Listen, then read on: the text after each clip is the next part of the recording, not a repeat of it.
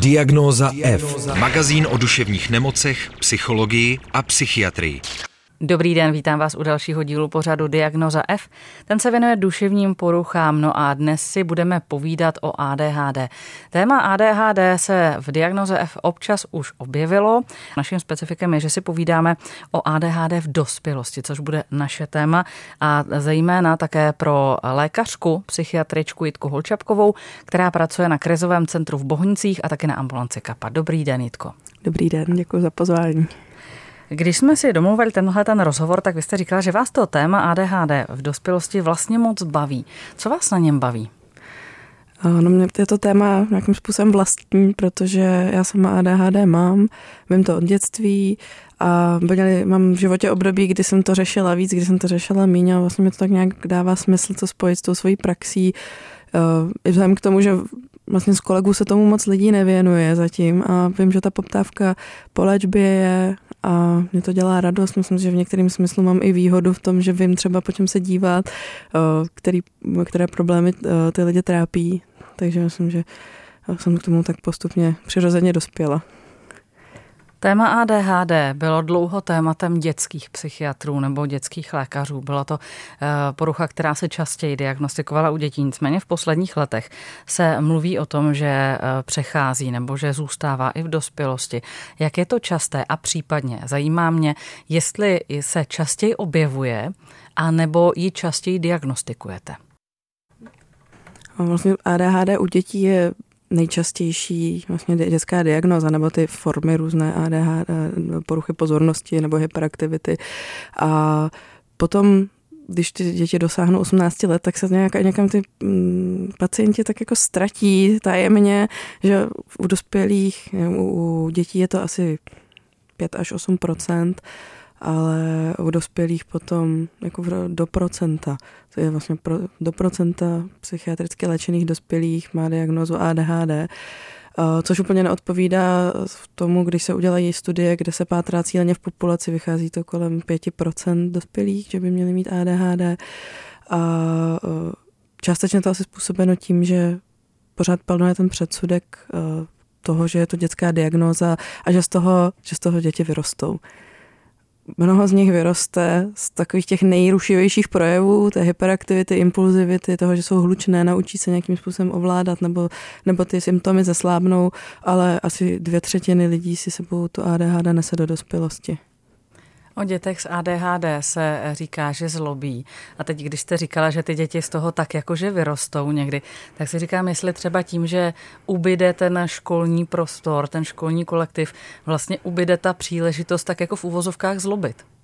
Já myslím, že každý si vytváří svoje nějaké kompenzační mechanismy a to může být eh, to, že se eh, třeba nevyskytuje už v tom prostředí, kde to vadí, to je jejich chování.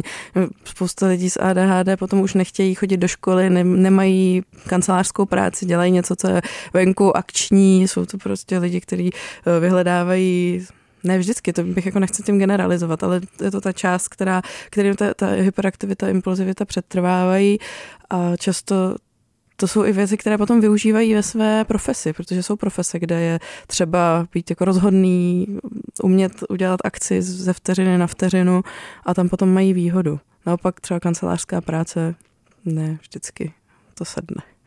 Vy jste na začátku řekla, že je to i váš příběh, že znáte ADHD u sebe. Eh, mě by zajímalo, jaká jste vlastně byla v dětství. Jak se ADHD u vás projevovalo? No já jsem byla jako na holku vlastně asi netypická, že? protože tam potom to je další téma toho, že vlastně děvčata jsou diagnostikována méně často než chlapci.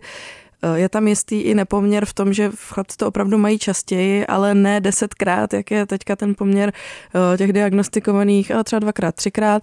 A důvod je ten, že spousta eh, děvčat nemá ty rušivé symptomy. Převažuje u, u nich porucha pozornosti, a takže se ne, není to tak okaté, není to tak vidět.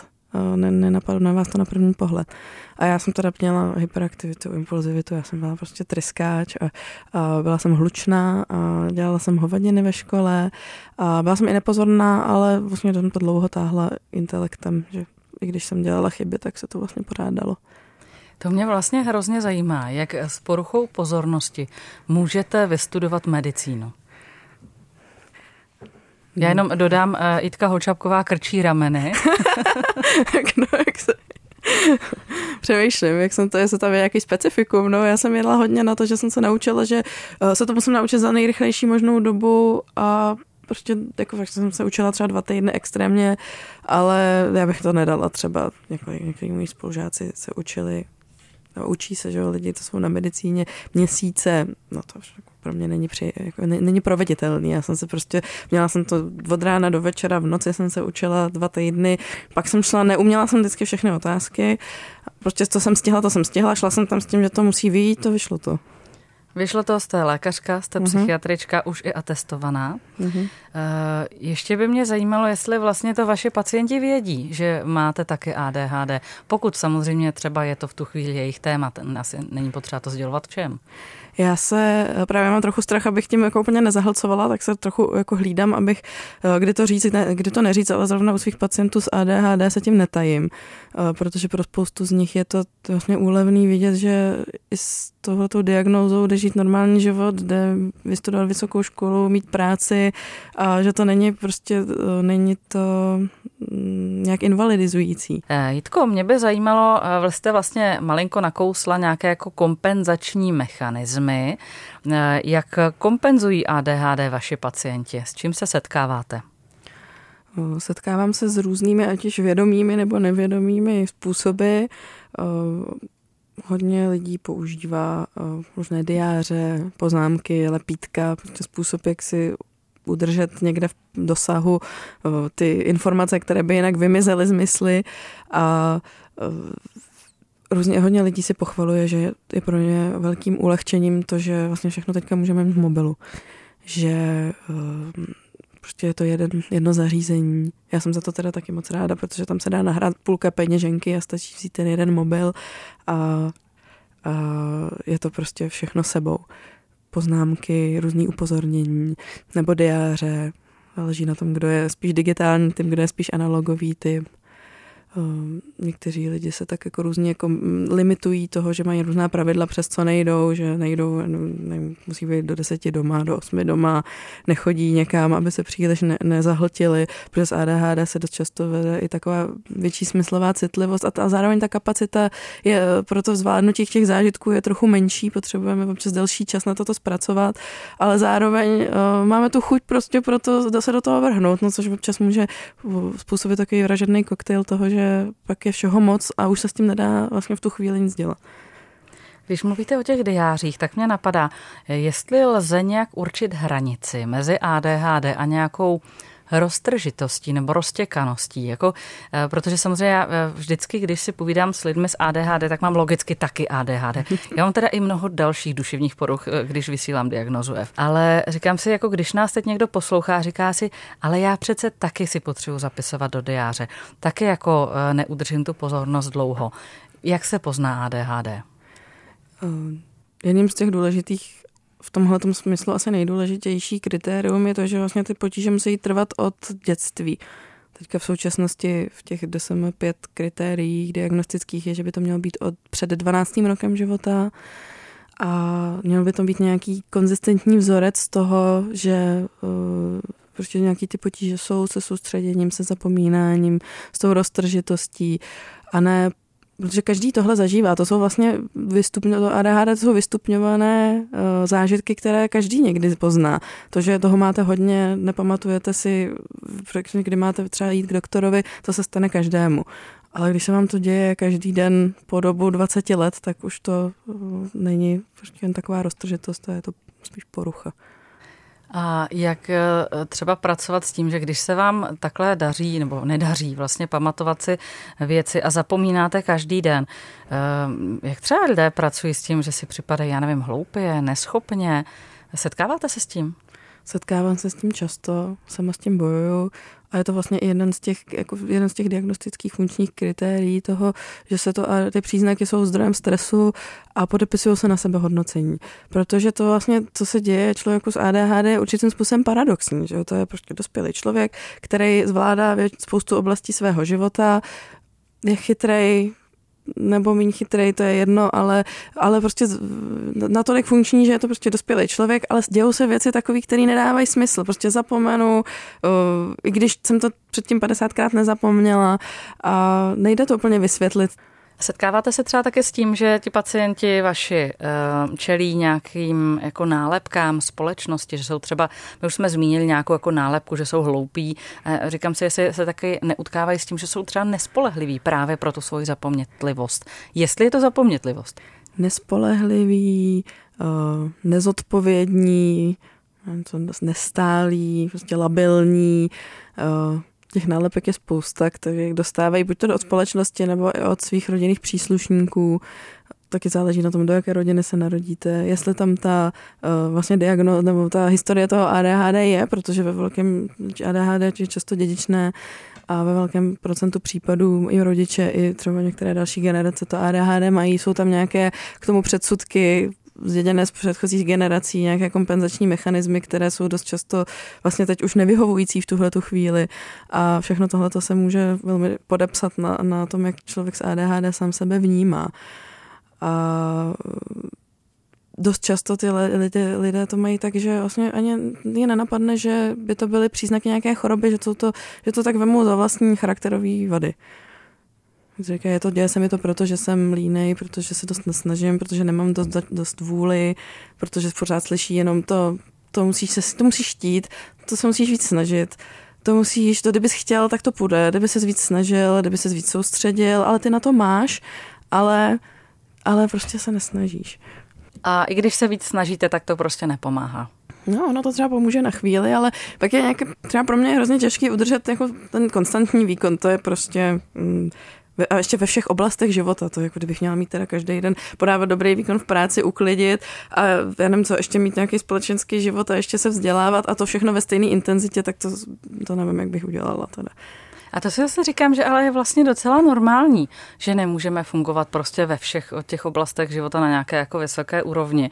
Tak zase, abychom neměli na sebe příliš mm. velké nároky, abychom možná od té normy v tu chvíli nečekali příliš. No, nebo možná na nějaké takové aspoň standardní funkční úrovni, protože dost často třeba z ADHD se vede, veze to, že prostě neumí, neumíme uklízet. Já jsem ten typ, který prostě neumí uklízet. Pak je druhá sorta, kteří si vyvinuli ten kompenzační mechanismus, že všechno musí být uklizený, aby se v tom vyznali, tak to můžou být zase, zase jako až přehnaně pečlivý.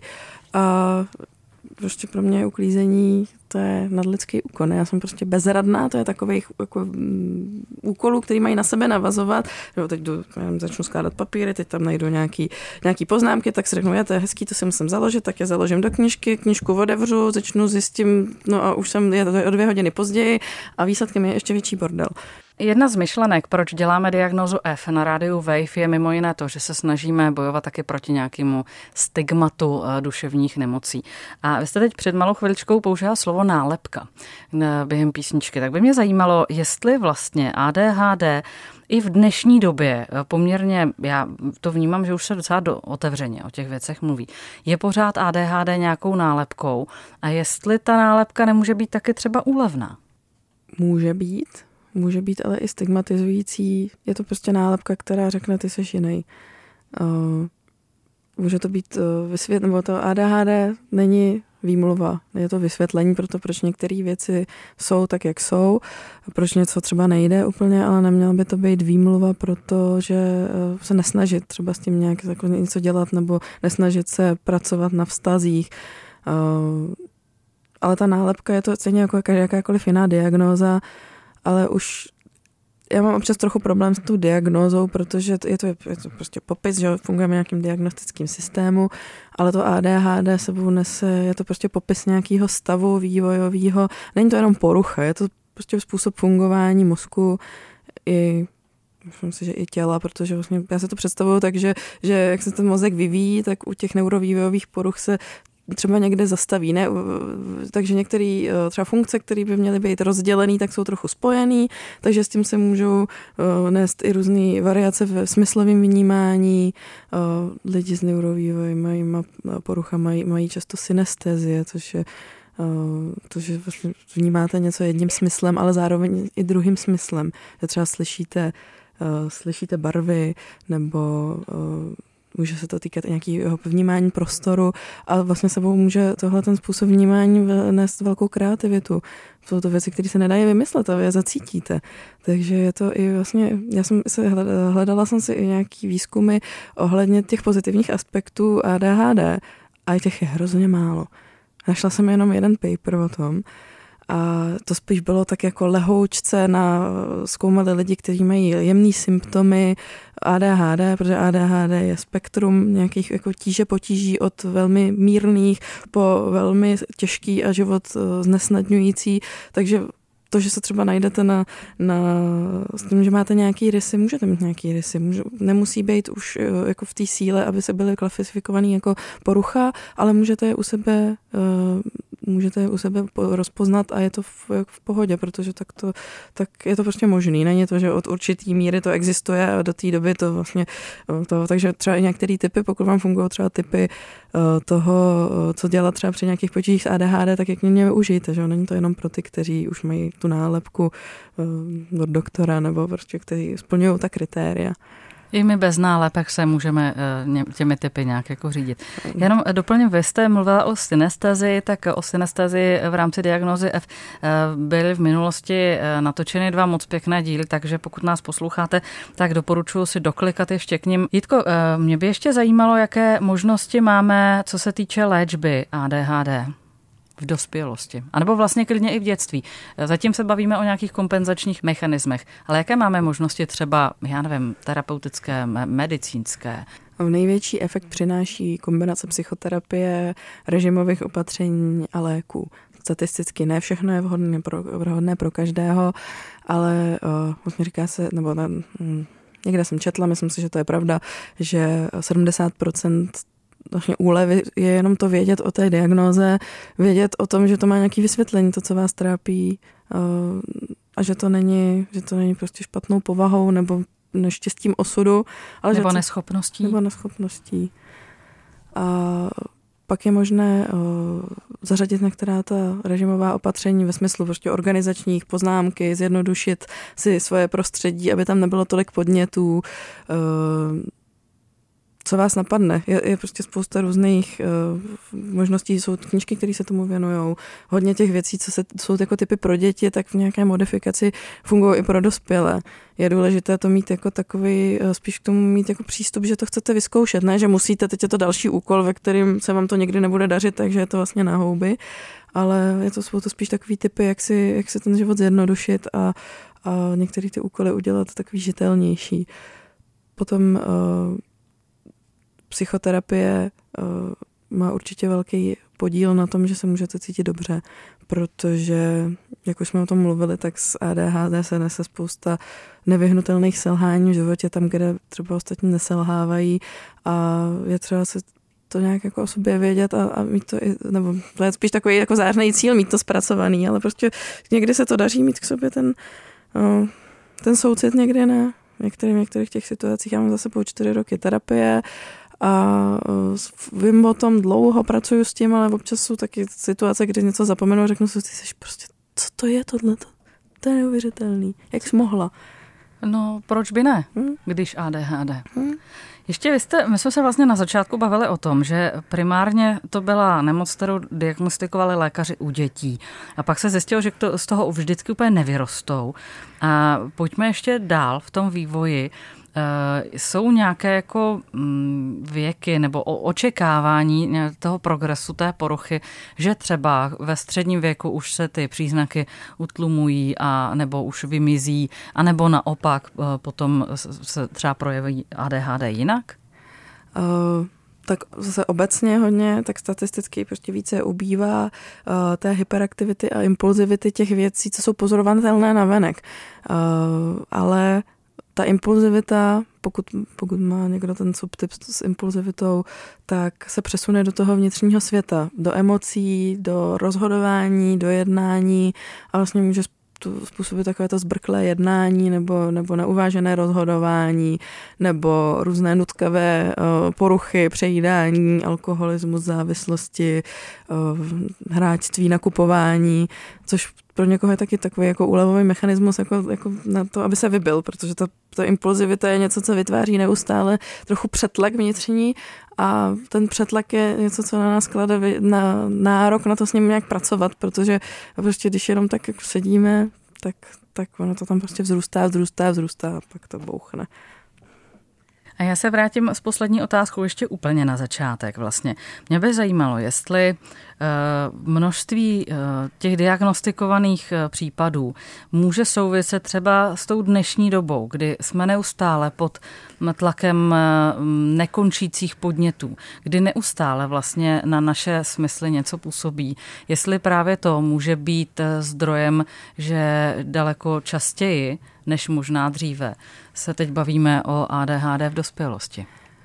Myslím, že to je jedna, eh, jedna stránka, to, že těch podnětů je fakt mnohem víc a i ten eh, vlastně ta vizuální kultura těch, eh, toho světa kolem nás je udělaná eh, tak, aby byla co nejpoutavější, co eh, jako nejagresivnější, výrazný barvy, výrazný zvuky, výrazný nadpisy, všechno a je toho hodně, je toho mnohem víc, než toho bylo. To je jedna věc, že vlastně dochází k zahlcení toho jako systému toho člověka, který tu poruchu pozornosti má, ale zároveň se vyvíjejí i ty nároky, které vlastně máme na, jako na, na který společnost má na, na to, jak by průměrný člověk měl vypadat. Že? Že vlastně dneska je normální mít vysokou školu a tam se prodlužuje ta, ta etapa, kdy vlastně musíte někde sedět, něco se učit, dělat nějaký jako stereotypní mentální, uh, mentální úlohy. Takže vlastně i ten nárok na to, jako vlastně vydržet v nějakým tom, eh, v nějaký tý, jako v tom školním systému nebo v takový tý jako klidný formě je mnohem větší, než byl dřív, nebo než byl třeba před stolety kdy hodně lidí pracovalo manuálně, eh, nebo to vzdělání bylo kratší, vlastně eh, asi se to tolik nepoznalo, to, že, že vlastně ten člověk to má i v dospělosti. Měla byste vzkaz pro lidi, kteří nás poslouchají a říkají si, to je moje téma? No mě napadá, že je to, jo, nezapomeňte na to, že to, je, že to není jenom handicap, ale je to taky síla, taková nějaká jedinečnost toho, co vlastně může takový potenciál, který můžete využít říká psychiatrička Jitka Holčapková, která byla hostem dnešní diagnozy F. Já vám velmi děkuji a už teď se těším na další povídání. Mějte se hezky, naslyšenou. Děkuji, naslyšenou. Potřebuješ duševní oporu? Všechno spraví náš podcast. Poslouchej diagnozu F kdykoliv a kdekoliv. Více na wave.cz lomeno podcasty. Partnerem tohoto pořadu jste vy, posluchači Českého rozhlasu. Už sto let vysíláme díky vám. Děkujeme.